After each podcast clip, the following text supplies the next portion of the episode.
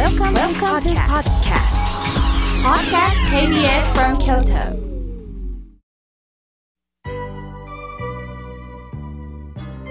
さあ、ここからはリスナーの皆様からたくさんのメッセージをいただきましたので、えー私の方から紹介をさせていただきます。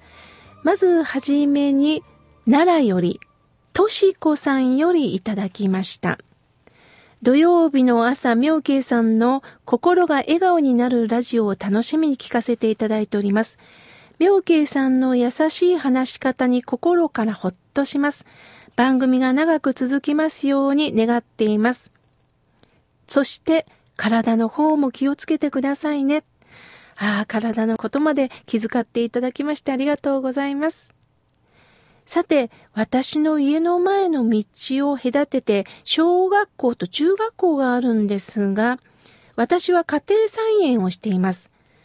今年5月中旬頃、エンドウ豆を収穫していると声が聞こえました。おばちゃん、私にも豆取らしてくれ、と中学生の女の子が声をかけてくるんです。エンドウ豆を一緒に取ってもらいました。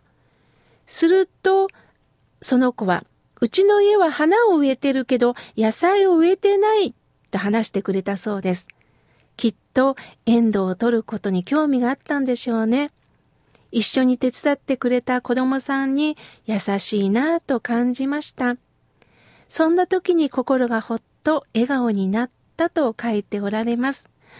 なるほどね。普通だったら誰かおばちゃんがなんか農業してるとかいう風に取ってしまいがちですけども、私も一緒に手伝わせてと声をかけてたこの中学生のね、お嬢さん、優しい人ですね。そのお話をしていただいた私も心がほっとしました。ありがとうございます。さあ、続いての方です。翔子さんから、えーおはがきをいただきました。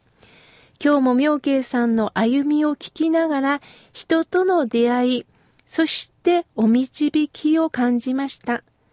自分の人生、土台を考えながら、ご先祖の顔を思い浮かべながら、懐かしさにうっとりとして日々過ごしたいと思います。えー82歳なんですね。年齢も添えてくださいました。えー、翔子さん、ありがとうございます。これからも応援してくださいね。続いての方、東近江市八日市の達子さん、竜と書いて達子さんよりいただきました。今朝ラジオで優しい声で語られる妙慶さんの声、気持ちよかったです。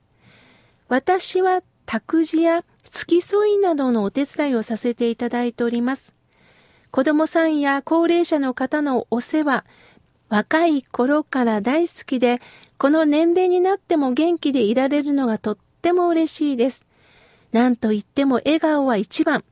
あちこち寄せてもらって喜んでくださっている姿を見ると、こちらが元気をいただきます。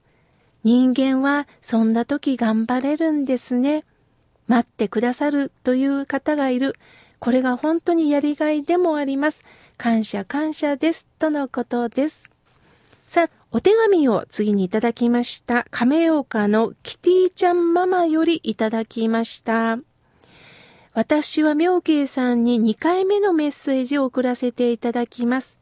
改めてラジオを聞きながら人生って何だろうと不思議に思います。娘が自分の人生の半分を捨てて親より先に行ってしまいました。早1年2ヶ月が過ぎます。今でも毎日忘れたことなく旅行に行っても娘のことを思い出してます。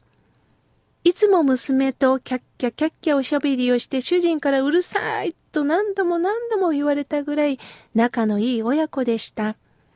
妙慶さんのラジオを聞きながら笑顔を取り戻さないとと思いながらでも、てんてんてんとメッセージを寄せていただきました。娘さんともう一度会いたい。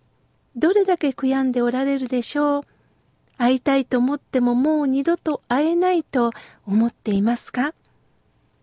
さて、お墓に行った時に、南無阿弥陀仏と彫ってる文字もあるんですが、中には、区へ一緒と掘ってるお墓もあります。